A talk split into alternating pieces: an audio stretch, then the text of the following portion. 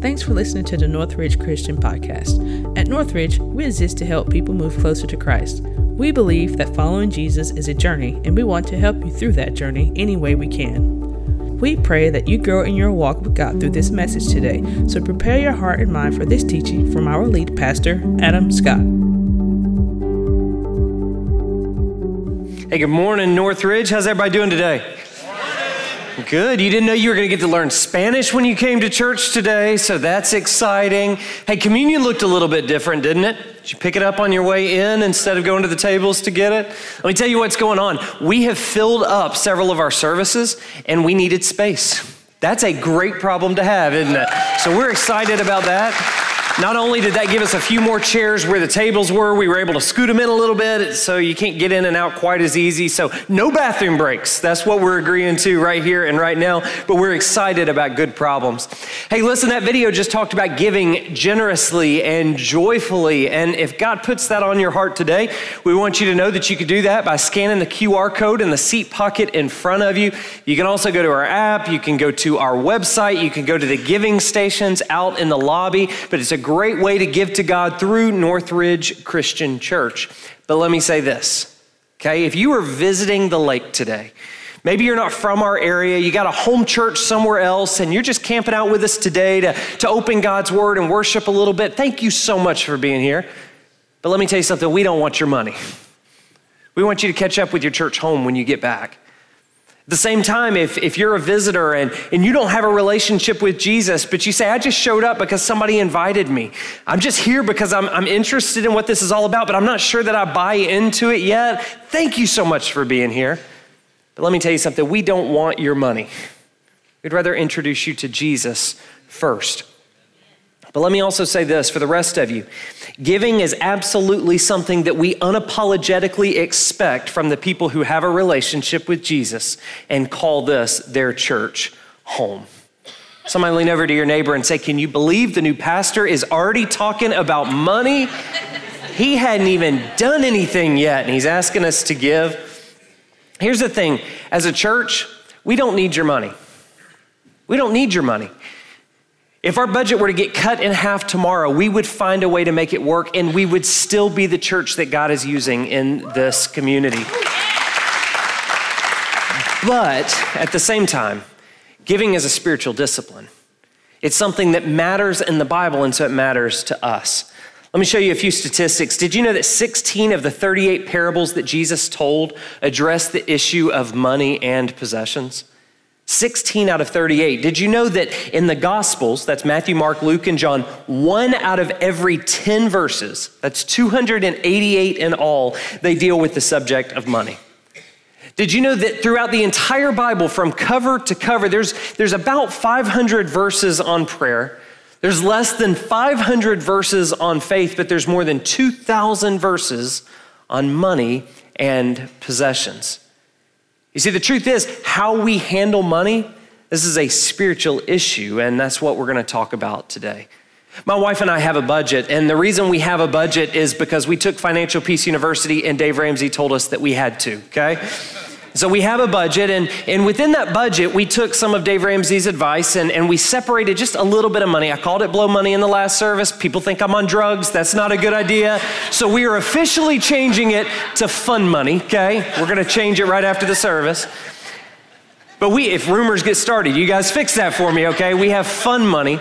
But what we do is we take a small portion of the money, and my wife and I separate it, and we can use it on whatever we want. We don't have to justify it to one another. We use it for lunch during the week and any other purchases that we want to make that we don't think the other person is going to understand. I want to show you one of those purchases that I've made. Okay, this right here um, is a shirt folding board. Okay, and this is the joy of my life. See?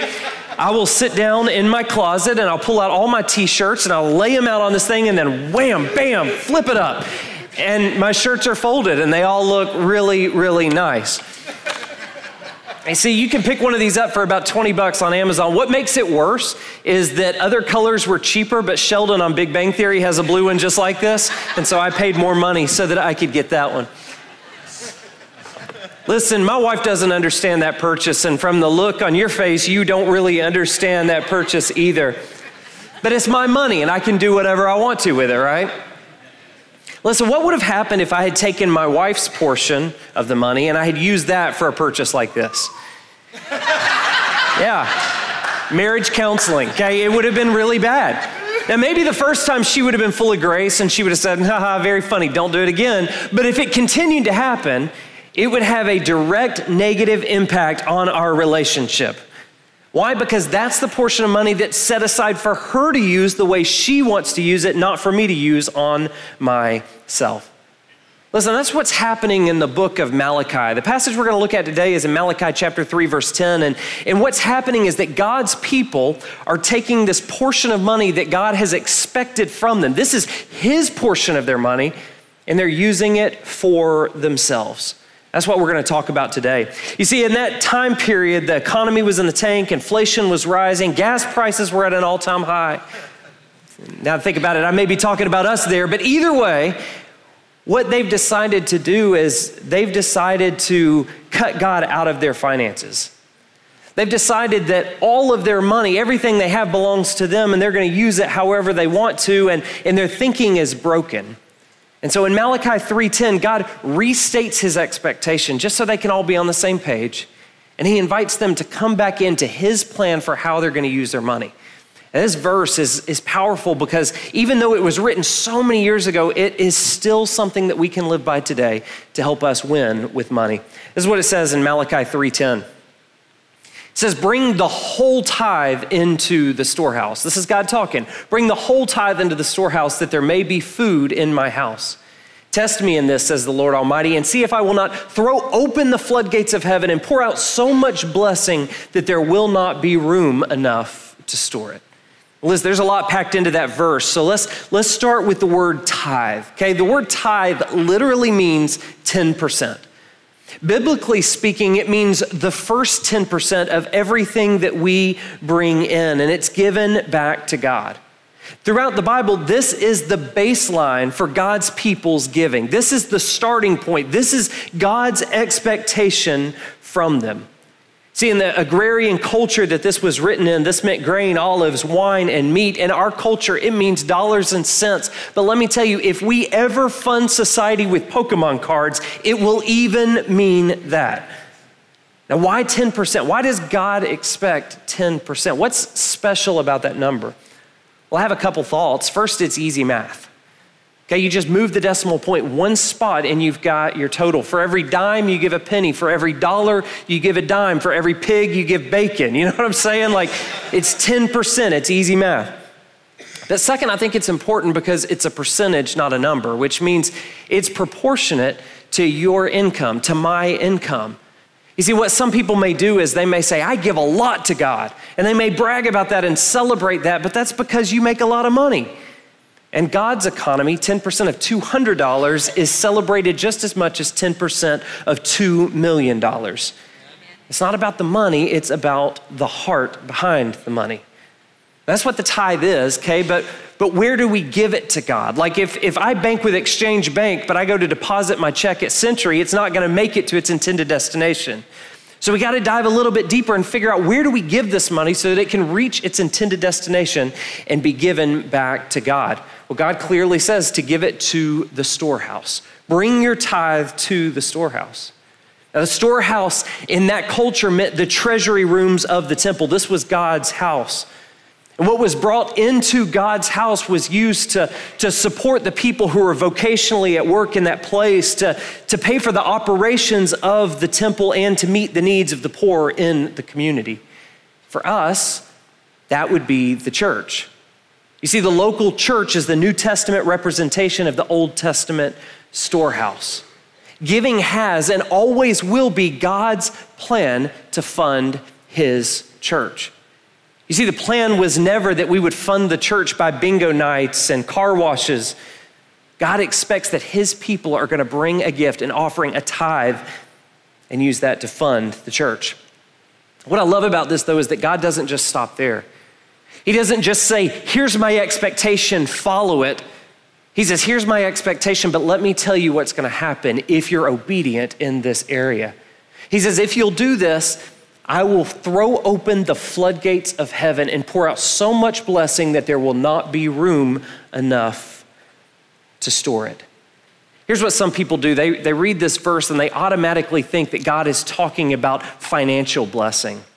And what they think is, is if I give God $10, then God's gonna show up and He's gonna give me $100 because He has to. Gotcha. But you can't play gotcha with God. See, that right there is called the prosperity gospel, and it feeds into idolatry and greed, and that's not what God is talking about. He can respond in that way. He can bless us financially. He often does do that. But what he says in this verse is that when we're faithful in this area, we invite his presence into our lives in a way that is unmistakable and often unpredictable. It's what he describes in the next couple verses, verses 11 through 12. He says, I will prevent pests from devouring your crops, and the vines in your fields will not drop their fruit before it is ripe, says the Lord Almighty. Then all the nations will call you blessed, for yours will be a delightful land. Listen, what he says in this verse or in these verses is that in some way, because of our faithfulness in this area, because we embrace his plan for our money, his generosity will outperform ours. He says, if we're faithful in this, if we handle our money the way He wants us to handle our money, His presence is going to be bigger and more impactful than 10% of our income.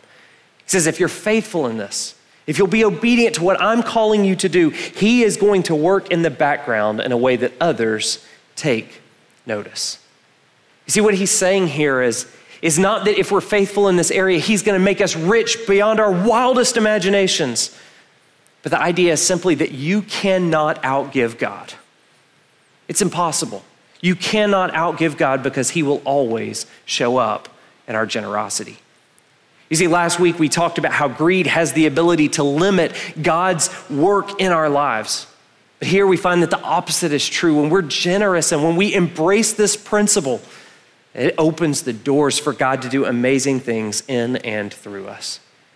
Here's our sermon in a sentence. And listen, if you checked out because you heard that we were talking about money, come back to me for just a minute because I don't want you to miss this principle.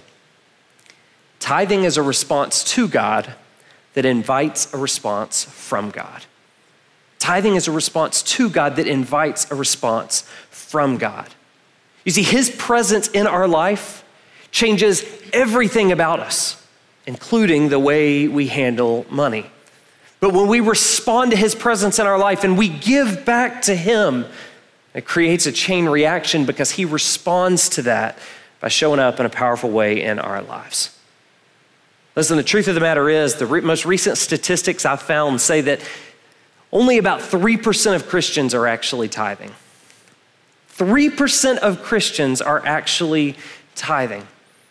So, what I want to do is, is I want to unpack what motivates our giving so that we as a church can flip that around and we can be a bunch of faithful tithers that invite God's presence into our personal lives and into our church. Here's the first thing that motivates our giving tithing is an expression of gratitude. Tithing is an expression of gratitude. Every single thing that we have belongs to God which means we don't give a tithe, we return a tithe. You may think, wait just a minute, wait a minute, wait a minute, wait a minute. I earned this money. It was my sweat, it was my tears, it was my sleepless nights that, that I used to get to where I am. But Deuteronomy chapter 8, verses 17 through 18 address that and help us reframe it. It's what it says. You may say to yourself, My power and the strength of my hands have produced this wealth for me. But remember the Lord your God, for it is He who gives you the ability to produce wealth. And so confirms His covenant, which He swore to your ancestors as it is today. See, what He says is the breath in our lungs, the strength of our back, even our ability to learn, it all comes from God. And get this, even if we have nothing to our name, even if we have nothing to hold on to, to say, God has blessed me in this way, every single one of us has the ability to say that I have Jesus Christ, the love and forgiveness that comes from Him. And we get to respond to that with our tithe. How many of you hide candy from your kids? Anybody? Okay, I'll admit it, okay? It's okay, they're not here, so you can just say it. Um, you put it in the like broccoli container and then in the freezer or something. Listen, I, I hide candy from my kids because I'm selfish, but there's one of my three kids that I'm willing to share with. And, and not only am I willing to share, I go out of my way to share with that kid. And the reason I do that is because he first shared with me. You see, he has candy way more frequently than I do. But when he comes home with candy, he holds on to it until he gets to me and he says, I got your favorite kind. Can we eat it together now? Isn't that precious? He's my favorite. No, he's not my favorite. But in this area, in this area, he is my favorite. And because he shares so much of his candy with me, because of his extreme generosity, because of the way he blesses my life in this area, when I come home with a pack of Skittles, you better believe he's the first person I go running to so that I can share something back with him. Listen, that's what the tithe is like. You see, when we count up all the ways that God has blessed us, when we count up all the things that He has shared with us, when we count up all the ways that His presence has impacted our lives, it doesn't force us to give a tithe. Man, it creates this desire in us that says, I want to be generous in this way because you were generous to me first. That's why when giving drops in the church, I'm not as worried about the finances as I am about people's understanding of the gospel. You see, we can fix the finances. You know how fast Michelle sells stuff on the online yard sale page? We could fund this church for years just off of selling stuff. We can fix the finances, but when people aren't giving, it says something about our spiritual lives that we don't understand what God has done for us. And that's a much bigger deal. Tithing is an expression of gratitude.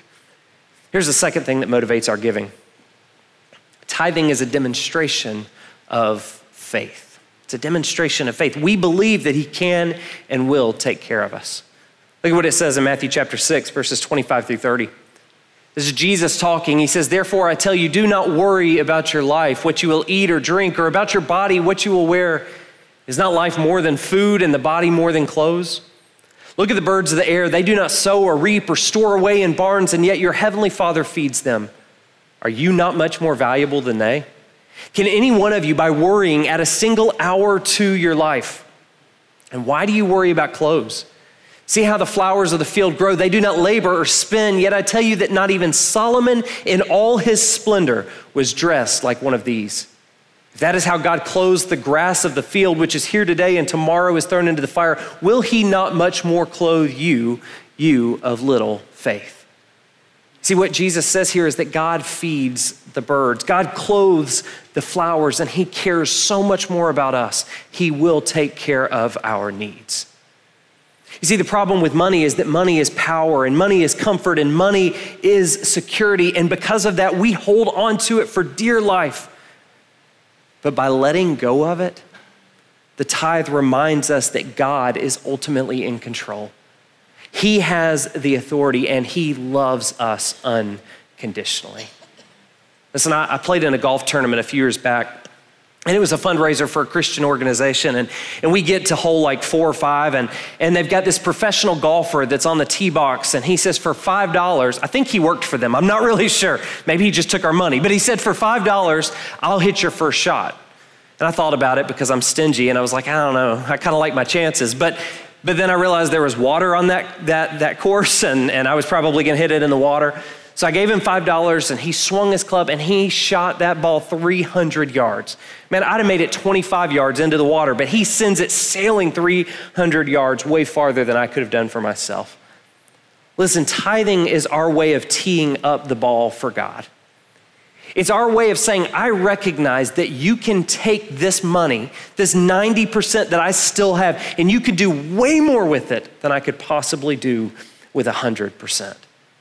See, it's our way of recognizing that my best efforts are always going to fall short. But when we put the ball in God's hand, He can carry it farther. And we have faith and trust in Him. Here's the third thing that motivates our tithe tithing is a commitment to God's work. In his book, Surprised by Hope, N.T. Wright, he says this He says, God builds God's kingdom, but God ordered his world in such a way that his own work within that world takes place not least through one of his creatures, and particularly, namely, the human beings who reflect his image.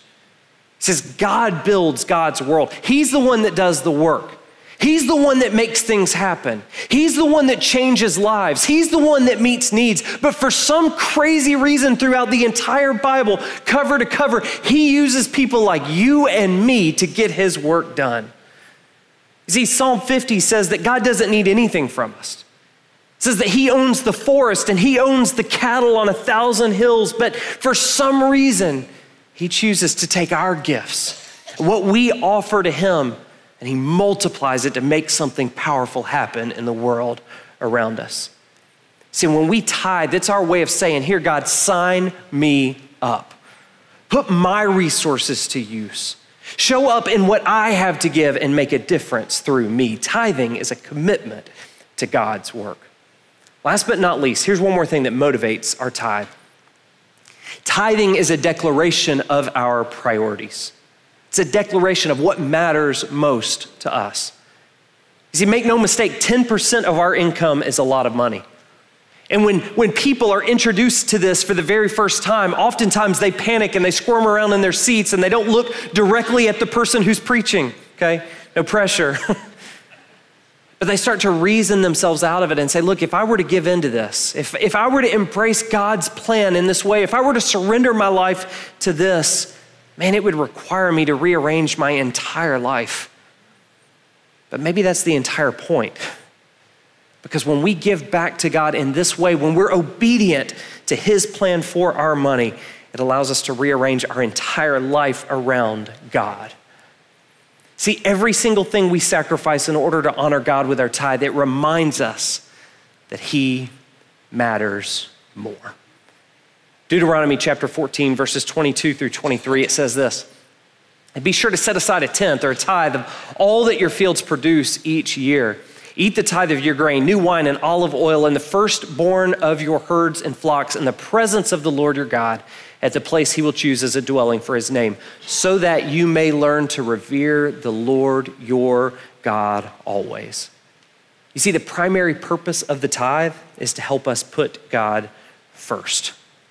Because the truth of the matter is, when we put God first in our giving, we will naturally put God first in every single thing we have. Tithing is a declaration of our priorities. Listen, when I say that we're going to talk about money, when I introduce that idea, when I start thinking about it, I start to get a little bit nervous because I know what's going to happen. I know that people are going to disengage, right? Like I knew that if I had put up on Facebook, hey, this week we're going to talk about tithing, that would have dealt with our seating issue. Okay, we could have had communion and as many tables as we wanted in this room. 3% of the people are giving, but let me tell you something. Those 3% are loud. And when I start sharing what I'm talking about, I have received text after text after text this week of people saying, Listen, I've seen God show up in my life in that way. I've had people walk in and they've given me testimony after testimony after testimony, stories of the ways that they've been obedient in this way and the ways that God has shown up in their life. I had somebody on the front row after the last service. And she smiled ear to ear. She says, Listen, six years ago, seven years ago, I started attending this church. I decided to test God in this area, and it has absolutely changed my life. She said, There's something about it that doesn't make sense. But when I started giving back to God, God showed up in a powerful way. And it's unmistakable. And it's changed my life. Listen, we hear so many stories about that. We decided to record a few of them. And, and I want you to watch this video by, by a woman from our church named Jody. And she's going to share a little bit about her giving journey. Watch this screen. I chose to start giving because I've seen what giving does. I've seen how it impacts people's lives. I've seen how giving impacts my life. When I first started giving, there was no way I could jump to a 10% tithe. But my faith told me, you know, the Bible says this is what you're to do, and you need to do this as a Christian. There are a lot of ways that you can give, um, and I think of time and talent and treasure. Um, when I retired, my income was cut in half. And so I had to cut back on my tithe, which really bothered me. But then as I thought about it, prayed about it, I realized that I could give more of my time as a retired person and more of my talents as a retired person in addition to the treasure that I was given. So um, it's not just your money. I would say to someone who's on the fence about giving that. Um, you just need to do it. Like the Nike logo says, just do it. It's such a blessing for those who receive from that giving. I think about the children um, in foreign countries who receive from us giving. I think about organizations here in Milledgeville who benefit from us giving. Um, I think about people in our church um, who've been helped through giving. And so I would just say, just do it. Just do it. Just do it. Listen, tithing is a response to God that invites a response from God. In Malachi chapter 3, verse 10, we skipped over this one little phrase that God uses. He says, Test me in this. Do you know that there's nowhere else in the Bible that God says, Test me in this? As a matter of fact, there's other places in the Bible where it says, Do not put the Lord your God to the test. But in this, he says, I promise you, I will show up in your life. Your life will never be the same. Test me in this. Hey, we believe that getting started is the hardest part. And so we want to come alongside you. And so, wherever you are on your giving journey, what we're asking is that you consider taking the 90 day giving challenge. Here's what's motivating this, okay? I'll be honest with you. Every single time I preach, I, I, either sit on the front row or stand in the back and I look out over everybody and I, and I ask myself, God, do I love these people? Today, the answer was yes. it's always yes. The day it's not yes, I need to find something else to do. I said, Do I love these people? Then I want them to understand what it is we're talking about so that they can respond and experience your blessing in this way. You see, what we're going to do is we're going to allow you to take the 90 day giving challenge. We're going to come alongside you with weekly encouragement and a promise. That promise is simply this that if you give for 90 days, if you're faithful to God for 90 days in this area and you come back and you say, I didn't see God move at all, I didn't experience His blessing in my life, He didn't hold up His end of the bargain, then you let us know and we're going to refund 100% of your gift, no questions asked. How many churches do you know that come with a money back guarantee? We are so confident that God is going to work in your life. We love you and we want you to experience His blessing in this area. If you scan the QR code in front of you, there's a tab that says 90 day giving challenge, and there's three different things you can select on there. One of them it says fearless giver. What that means is that you say, I'm already given 10%, but I want to test God farther and I want to go above and beyond. There's another tab that says faithful giver that says, you know what, I haven't been giving 10%. Maybe I haven't been giving it all, but I'm going to take that plunge. I'm going to be faithful. I'm going to give 10%. And for some of you, maybe like Jody said, you can't take that full step yet. That's okay, but we want you to step towards obedience. Maybe that means you can give 3%. Maybe that means you can give 4%. Maybe every year you can increase that, but you say, I'm going to be a regular giver so that I can see if God shows up in my life. I want you to know our staff is all doing this. Our elders are all doing this. Even as a church, we take 10% of everything that comes in and we immediately give it away to missions because of this principle. God wants to work in our lives, and this is one of the ways that He chooses to do it. Let's pray.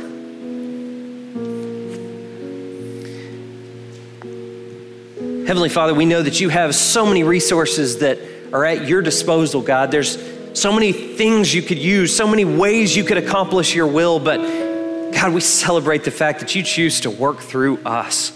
God, not only do you choose to work through us when we choose to be obedient to you, but you promise that if we'll give you a chance to work through us in this area, God, that you're going to show up and you're going to move in our lives and you're going to have a powerful presence in and through us.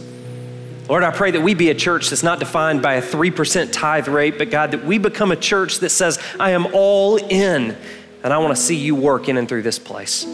God, I pray that if you're pressing on somebody's heart today that they need to give to you, God, I pray that they not leave this place without doing business with you and acting on what you've asked them to do. We pray all this in Jesus' name. Amen. Thanks for listening to this message. You can keep up with what's happening at Northridge on your mobile device through our Northridge Christian app. If you have any questions about Northridge, you can contact us at info at northridge.online.